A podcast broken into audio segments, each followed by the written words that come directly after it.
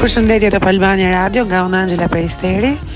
Dua t'ju uroj gëzuar vitin e ri të gjithë fansave të mi, të gjithë stafit të Top Albania Radios. Dua t'i falenderoj për ftesat që më kanë bërë këtë vit në radio, kam vërtet kujtime shumë të bukura në radion tuaj. Ky vit ka qenë një vit shumë i suksesshëm për mua, një vit shumë i mirë në të gjitha aspektet.